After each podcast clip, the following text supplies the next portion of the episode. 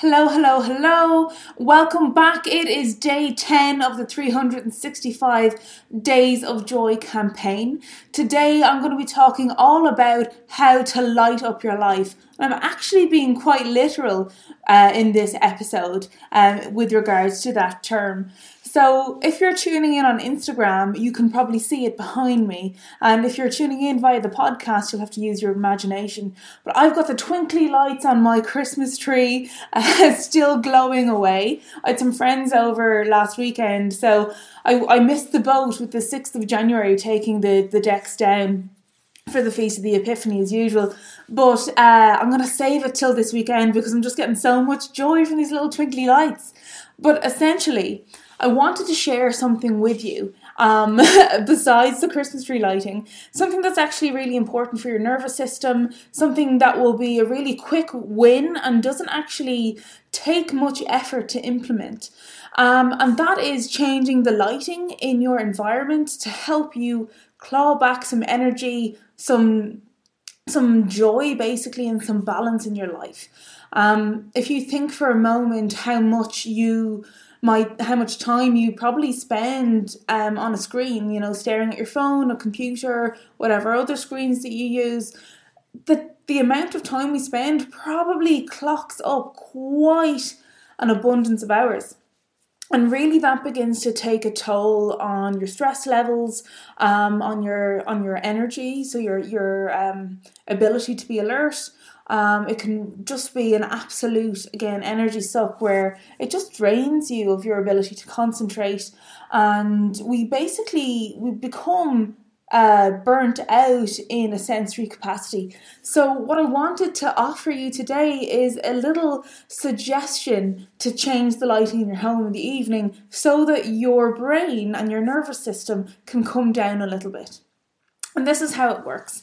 And you can steal this right from my own uh, PM routine. So my evening routine, when it comes around to 7.30 p.m., uh, that is the time where I dim all the lights in my house and I switch it out for either a dimmed lighting setting or candlelight. I've got lots of candles uh, in my home that I just love burning.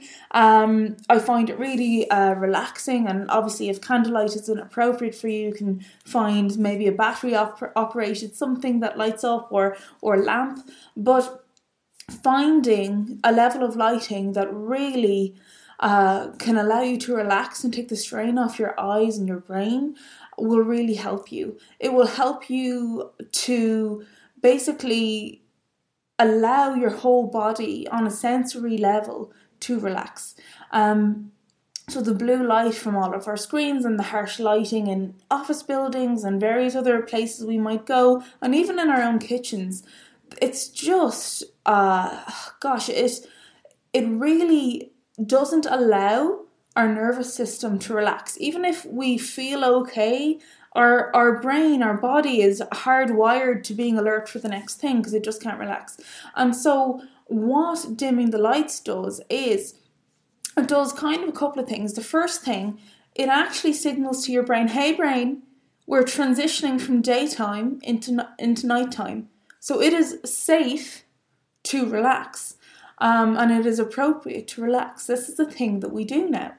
And when we can do this, and even better yet, and I know this is a tricky one, so uh, bear with me, if you can pair this with limiting or eliminating your screen time in the evening, the, this is a, an, an amazing recipe for better sleep, for you know recharging your your sensory rest, like I just spoke about. But it really does, in a 360 way, affect um, affect your levels of concentration, uh, uh, affect your energy in a in a positive way. And all it is is dimming down the lights. That's all it is. Cutting down the screen time is a bonus, but you know, a lot of us are addicted to our devices whether we admit it or not. So even just dimming the lighting for a bit, have an experiment with it, see how you get on. Um, but the rule is not to switch on any full lighting um, after 7.30. See how you get on with it. Um, and just bear in mind that it's not essentially it's not really a fair experiment if you're, say, going to bed and, and one of your favorite habits is to scroll through Insta or Facebook or whatever it is on your phone um, late at night. Because if we do this exercise to try and relax our brain, our, our whole nervous system, our eyes, everything, but then we sit down and watch loads of hours of TV and stare at a screen right before we want to go to bed, it kind of cancels out the good efforts. So, if you're interested in experimenting with this to see how it can amp up your joy, amp up your energy, and amp up your sensory rest, give this a go. And I promise you, if you can do it paired with the reduced or eliminated screen, t- screen time, you will truly see a massive transformation.